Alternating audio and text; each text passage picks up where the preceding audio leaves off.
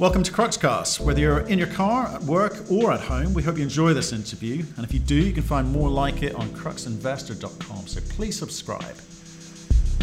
We caught up with Paul Bibby earlier today. He's MD and CEO at Akora Resources, ASX company hunting iron ore in Madagascar. He talks to us about why the share price has come off recently, his thoughts behind that. Uh, also, what their plans are for this year. Have they got the capital to do it? And what are they going to be able to show the market? If you want our thoughts and opinions on that conversation, topics discussed, the company, and Paul himself, you can find that at cruxinvestor.com forward slash club where you can also find detailed company reports and analysis. We've got commentary from experts from around the world on a variety of companies and commodities. We've got training courses on there. Uh, we do summaries of all the interviews that we've done to save you some time because we know you are busy people. But most importantly of all, we've got a wonderful, thriving community of investors sharing their thoughts and ideas with each other in a nice friendly and safe environment, free from all that judgment, trolling, and abuse you see elsewhere. And if that sounds nice to you, and I hope it does, go and join them at cruxinvestor.com forward slash club.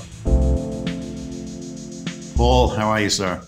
Very well. Thank you for making contact. Well, yeah, not, not, not a problem. We wanted to wanted to hear a story. I had a few requests, uh, and it's iron ore, which is a little bit topical at the moment. So yes. I appreciate you joining us. So, so where in the world yeah. are you? So I'm uh, I'm in Melbourne. That's where we're headquartered. We're a small team, and we've got some iron ore prospects in Madagascar, uh, a mineral-rich country, and uh, you know we've got a, a, bit of work ahead of us to prove up a good resource there.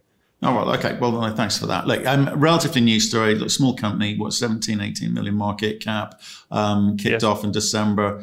Uh, you put out uh, 12, well, you've done 12 holes, put out eight holes. Um, is yep. it what you thought it would be? Um, it is actually, in terms of product grade, better than we thought it would be.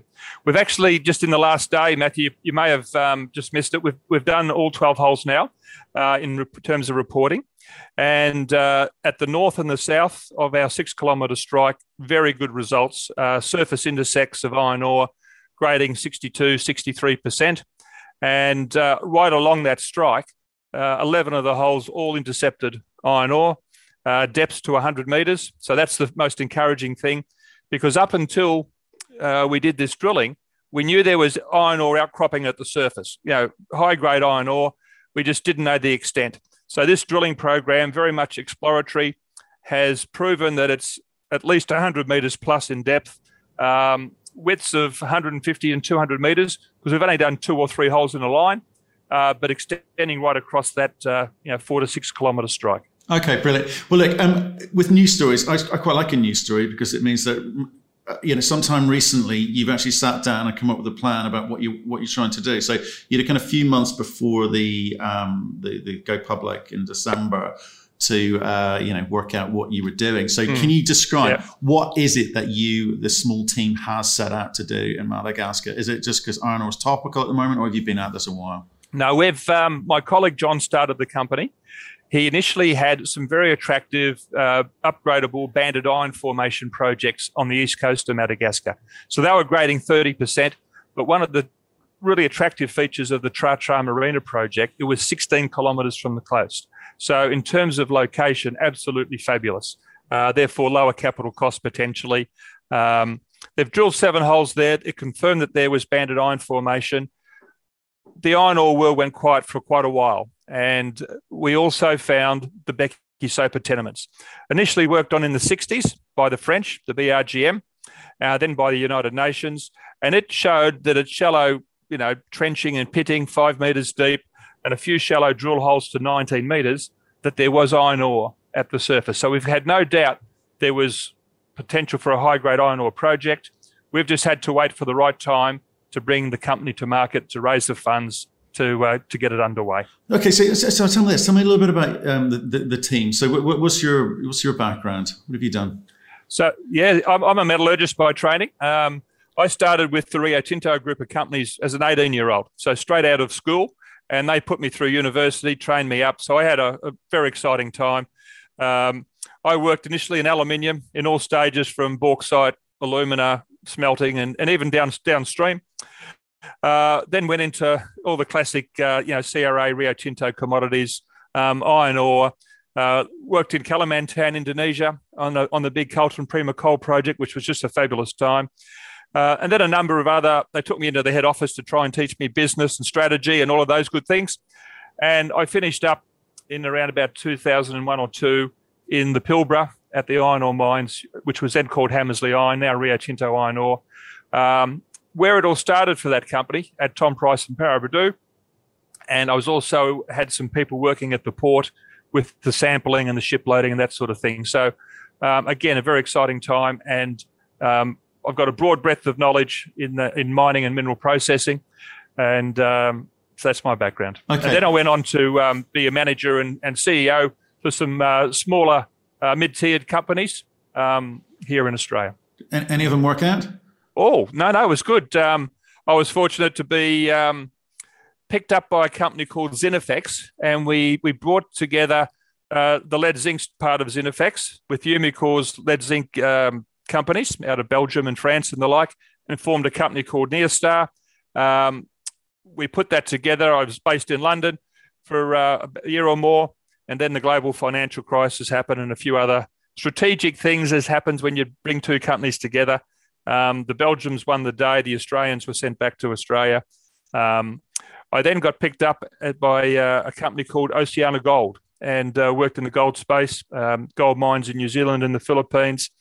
Uh, it was the end of the uh, global, well, probably still the middle of the global financial crisis. So we had to really restructure the company, get on a stronger financial footing. Uh, that happened.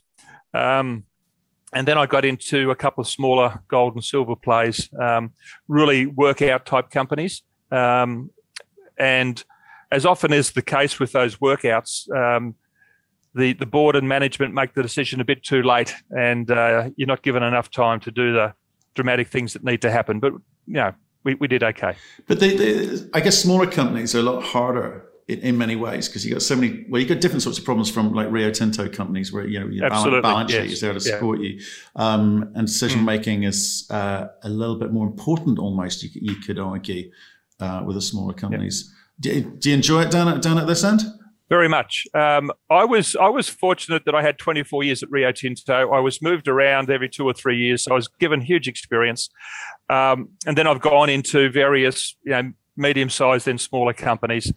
Uh, we aren't in a position to be a Rio Tinto. We can't have the support staff. Uh, John is very strong financially. I'm very strong from the process operating side, and together we've got a very lean organisation We've got the knowledge and the learnings that we've taken from our background. Um, and yeah, we are bringing people into the company to help us on contracts. We've got a fabulous geologist. Uh, and we've also set up a team in Madagascar, which we can we bring in and out, you know, to do the work. So we're very lean and mean. We uh, are not spending money um, because there's a huge pot of money behind us. We're conscious of the fact that we raised $5 million and that has to uh, go into drilling through this year and next. And uh, we'll spend that very wisely to prove up a resource. Brilliant. Have you been in country yet? Have you seen the the uh, asset? Oh, many times. Yeah, many times. I've been uh, traveling to Madagascar since 2016. Um, I've visited all of the sites, uh, which is which is terrific. Look, it's a it's a developing country. It's um, it's um, a very poor country, but a very energetic country. You know, people want to be part of things and, and get on. We've had some uh, very well educated Malagasy geologists working with us. Um, and I've got to meet some people in uh, significant positions, uh, expats and also Malagasys to support us. Um, I've in 2019, I spent uh, two weeks camped in a two-man tent at site as we did a geological survey and uh, we walked, I think it was 400 kilometres crisscrossing the tenement doing a magnetic survey. So um, I enjoy that hands on. I don't have to be the person up here all the time. I like to be a part of it, but not interfering to get in people's way, but just so I know that things are being done properly and uh, with, with a sense of urgency. Brilliant. So you got you got John as the CFO, keeping the yes. uh, the purse strings tight. Um, yes. So t- tell me about the geologist that you mentioned there. He, he's he or she? Yes. Yeah, Tony Tony Truelove's out of uh, Brisbane and Queensland, a place that uh, you mentioned you've been. Uh, Tony's got broad experience, a lot of it in gold and, and precious metals, but he's also worked in iron ore uh, here in Australia and India, um, and a very practical geologist. So I mentioned I was camping out in 2019. I, I took Tony with me. in the lead up to that, I got him to read up on all of the the French documents that we had translated from the BRGM's work, um, and all of our reports and internal reports for Bekisopa. And then we went to site. We spent a week in the office with our geologists and other maps and things. And then he had a very clear picture of what he was going to do. And then for that next 10 days when we were camping out, uh, he walked the ground and uh, he did it on his own uh, with two um, local village people from uh, the nearby village, which is about 30 k's away. It's a very remote location, Bekisopa. And they were basically his guides. And um, it was terrific. So he saw things um, and added to the geological knowledge that really gave us confidence that this ore body wasn't just a superficial event, and um, that that was then the start of it. And with Tony, we've planned the drilling program, which we did late last year, and um, and he's continued to work with me on and off as we've needed that geological support. Okay, well let's let's talk about um, the the country itself. There's a there's a few names operating in there. I think people uh, no Sumitomo. I think they've just yes. they've just gone back on site after gone back. COVID restrictions, yes. right? Um, yes. And you got a, a Rio T- Rio T- Tinto company Tinto. there as well. Yep. Um, yep. Is it QIT? Is that right? I can't remember. QIT, yes, yeah, okay, yes, yes. The mineral go. sands, yeah, uh, titanium, mean, QIT. And we've had um, Base Resources on here um, a few times, actually, telling us about their okay, ability good. to do business. Yes. So um, yeah, it's an interesting country, growing country, and there's a desire to you know get miners, uh, well, mining. I, sus- I yep. suspect. Um, so, so you, you've got a kind of good good relationship uh, locally because you're using and employing locals. Is that is that the idea of how you yes. do business in country? Very much. Yeah, very much. Yeah. So, um, like I said, the team is John and I, and then we bring Tony in as we need Tony. Um, We've got a small board. There's only four on the board, of which John and I are two of those people. Uh, you mentioned base resources. Um, Mike Stirzaker is on our board. He's our chairman, uh, very knowledgeable fellow. Um, he has visited our projects in uh, in the past uh, as part of uh, his past life with Pacific Road Capital, um, and then he's been on the Base Resources board. So he's also got first-hand experience with base, and he's visited our projects and contributed money in the past uh, to the company to progress to projects. Um, so we've got those. Uh, we're a member of the Chamber of Mines. So we've I've met the fellows from uh, Rio Tinto, from Base, um, Black Earth Minerals, and a number of other companies that are working across Madagascar. Um, you know, just to share experience and and uh, have a presence there to uh, promote the mining industry and get it moving along. It's interesting, actually, because I, I, read, I think it was a while ago, um, Rio, the QIT um, sort of encroaching on some of the wetlands there. So you, you've got to be quite sensitive to doing things the right way there. I think probably more so than Certainly. anywhere else um, in, in, a certain kind of way. Yeah. Look, um, no doubt there are groups who are there with good intentions and well meaning to help the country develop. Uh, so to do that, you need to be cognizant of the community and the social environmental responsibilities. So, what uh, we've been doing uh, for my very first visit and I said the little village of about 80 or 100 people is about 20 or 30 k's from our actual main tenement, number 10430. Uh, we took, we contacted them first to say we're coming. We spent the night there. And then the next morning, we presented them with medical supplies, which they asked for. And the school teachers said we'd like some chalk, chalk for the blackboard. So we took boxes of chalk, but we also took, took uh, books and pens and colouring pencils. And we've done that two or three times. And um, the community loves that. Uh, when I was last there, which was, I said, October 2019, we sat down. Each little village like this has what they call the mayor, so that like the main person for communicating um, to the broader, um, I guess, officials.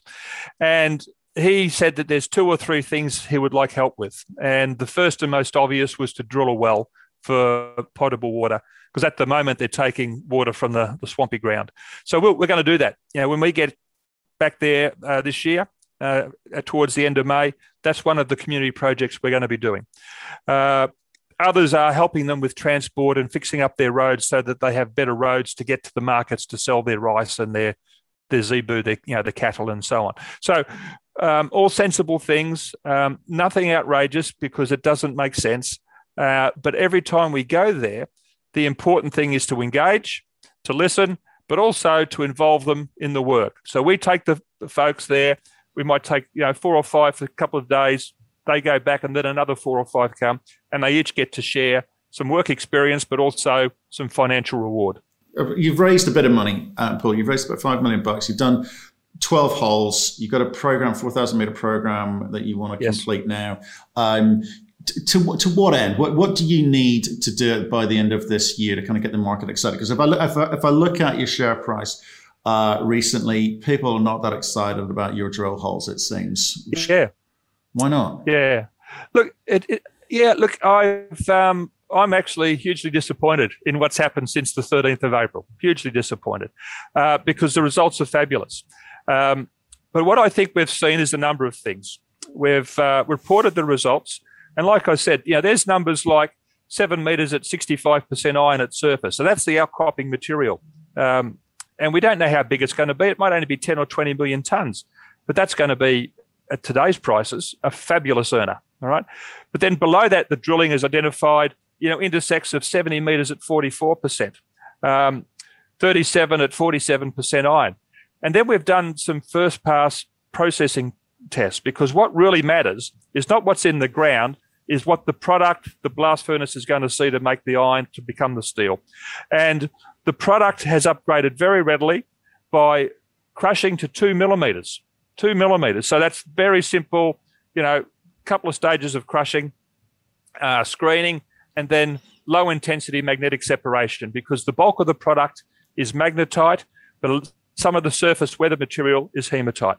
Uh, and that's been upgraded to 68% iron, low impurities, phosphorus at 04, alumina and silica at, combine about 3 or 4%, which is way better than the average products going to market today, um, supplying the, the Chinese and the Japanese and the like, and the rest of the world.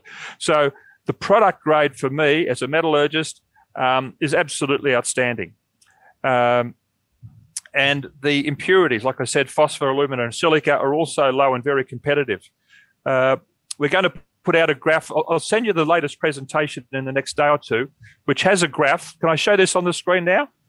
Might be a bit hard to see, but yeah, might be a bit hard. Look, I'm still putting this together. Okay. But uh, there it is. There you but go. What this is showing, what this is showing is, is all of the competitors. You know, the Vales, the Rios, the BHPs, and their average grade is around 60% at six or seven percent silica and alumina. Okay our our test results are up here. Can you see that, Doc? Yeah. Right. Yeah. I'll send I'll send you the proper PowerPoint. Thank you. And what that's showing is we've got product grade at 65.5%. So that's the premium grade iron ore, um, which is going to be sought after at just under 4% combined silica and alumina. So fabulous numbers. So I guess there's a bit of education we have to do. Uh, but also the well, let, us do that now. Let's do that now because yeah. I think that's yeah. really important because okay. people are very focused on precious metals and battery metals and in iron ore, you know, it, it, it, comes and goes and ebbs and flows um, yep. in terms of people's interest in it. So you, yep. you, have talked about grades. You've given us some ideas about the grades that are good, and you're saying as far as as a metallurgist, you, you believe these grades are, are good. You you know um, what else? Do, what else do people need to know? Are they looking at this yes. going, well, how does this get at scale? Because there's probably a very yes. large capex number at the end of this. So, what, what should they be excited about now in the okay. stage of development? That fabulous question. Um, we're we're early. St- we're early stage, so we haven't sat down and you know put the pencil on the paper to try and work out what the process circuit's going to be and what the capital and operating costs will be. What I can say is is that we've we've drilled this we're seeing good intercepts at surface, so low stripping ratio mining. It's going to be conventional mining, you know, blasting, shovels, trucks, crushing. That's what they all have to do. And then we're crushing to two millimeters and magnetic separation. And our ideal opportunity would be to do that dry, but if it's wet, that's not a problem either. But two millimeters is coarse um, for many iron ore products. Okay, because you've the two products basically lump, which is um, a quarter of an inch or you know, six millimeters to 32 millimeters, and fines, which is less than six millimeters. Okay, so crushing to two millimeters makes this a fine product, which is the bulk of the iron ore that's traded. So that's part A. So our processing will be very simple minimal processing, um, conventional mining, crushing, separation. Where our project at Bekisopa is 220 kilometres from the coast. Okay. Um, it sounds like a big number, but if you can compare it to existing operations in the Pilbara, Uh, Tom Price, when it started in 1965, was some 320 kilometres from the coast. Paraburdoo, 380, which is where I live, so I know that well, off. Um, BHP's project's the same. The projects in Brazil are similar numbers from the coast, if not further. And so they're, they're not difficult things to overcome. So, what we need to do is prove up a resource that justifies the capital to be spent. And that's what we're doing with this drilling program uh, this year. So, this 4,000 metres of drilling will get us an inferred JORC resource. It will tell us the extent, uh, both in terms of strike length, which is potentially a maximum of six kilometres on our main tenement, widths of several hundred metres, and depths of a couple of hundred metres. You multiply that together with the density. Look, we think we will have a resource by the end of this year um, of around 150 million tonnes of iron mineralisation. So then we can start thinking about um, what is the process, what is the product, what is the capital going to be. But from what we've done on our first, you know, round of testing, no optimization is uh, shown that the processing is going to be minimal, and then it's just going to be a capital thing in terms of road construction, access to the port, that sort of thing, which every project um, has that challenge. Um, but I think it's going to be numbers. Uh, I think the best thing today to say would be less than 500 million rather than 5 billion for a three or five million ton project. Right. So that's what people, that's what you're looking to build, and that's what people should yeah. be looking at you at. So at 17 million market cap today, clearly people not seeing that yet. So no, you say it's just no. about numbers. You've got to do some more drilling and prove up what you think is there and, and, and tell the market sure. that through the JORC report at the end of the year. That, that's your goal. That's yeah. what you're setting out to do. And with that's, five million bucks, can you do that? Or whatever's left of the five million bucks? Absolutely. Absolutely. The the uh, the program that we've got for this year, the four thousand meters, um, that is going to maybe eat half of the money. It's not going to eat the whole money. It's going to eat half the money. Uh, we manage it very tightly. Um, we had a practice run October, November, December last year with the first 1100 meters. Uh, that was all done remotely because we couldn't travel because of COVID. So lots of uh, video, lots of phone calls, lots of photographs. Um, so Tony, the geologist, myself, we could manage it. And I've also got people representing me um, in country with expat experience to be me um, as best as possible. Okay. And what else are you working on? What other companies are you working on? No, this is this is my only project. This is okay. my only project. This is my focus. Um, John and I um, were uh, both started at Rio Tinto at the same time. Uh, this is a project that John founded. Uh, I've been an investor since the start, and I'm now. This is my this is my focus, and uh, I want this to go out as a uh, as a big winner. So how much, money, how much money have you put in, John? How, many, how, much, Paul, how much money have you put in, or how much has John put in?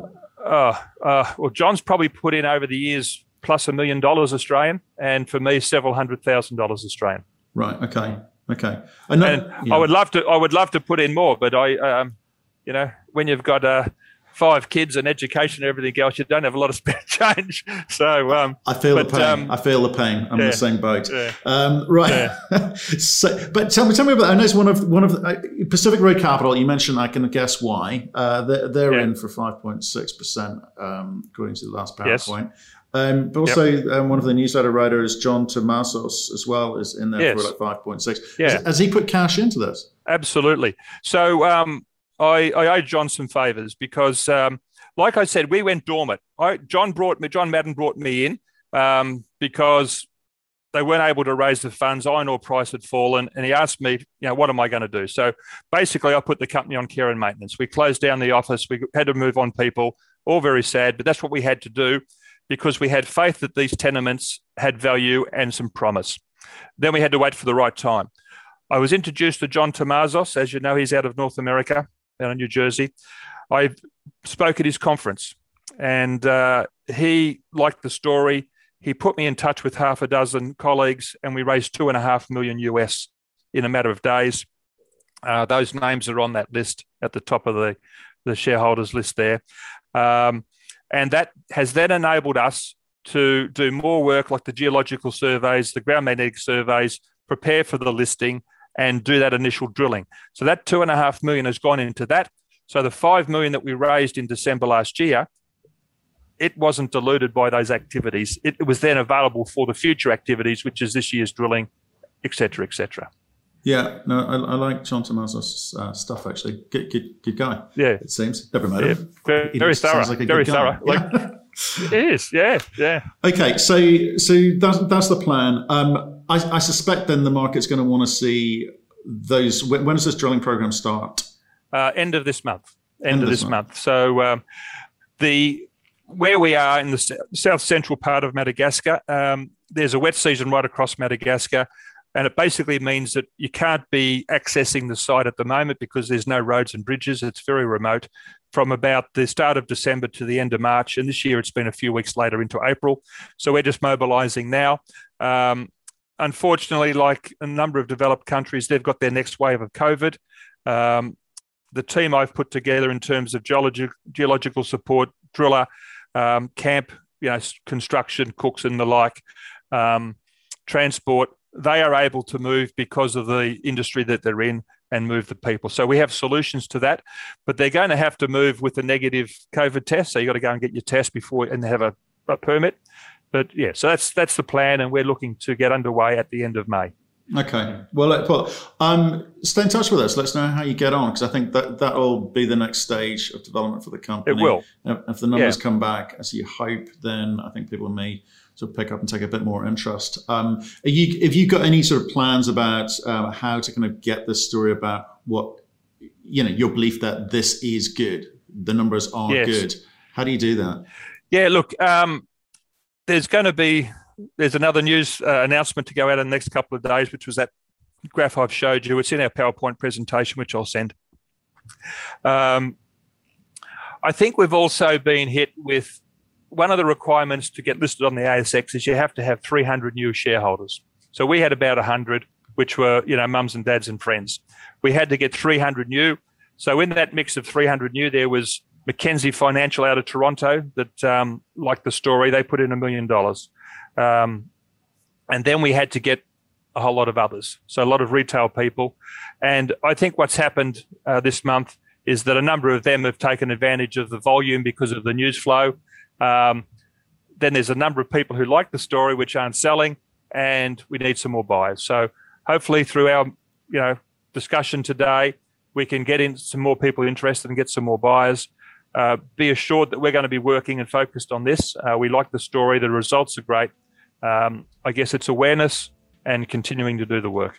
Beautiful. Okay, Paul, like I say, stay in touch. Uh, we'd love to hear from you. Thank you. Terrific. No, thank you, Matthew. Appreciate your time. All the best. Thank you.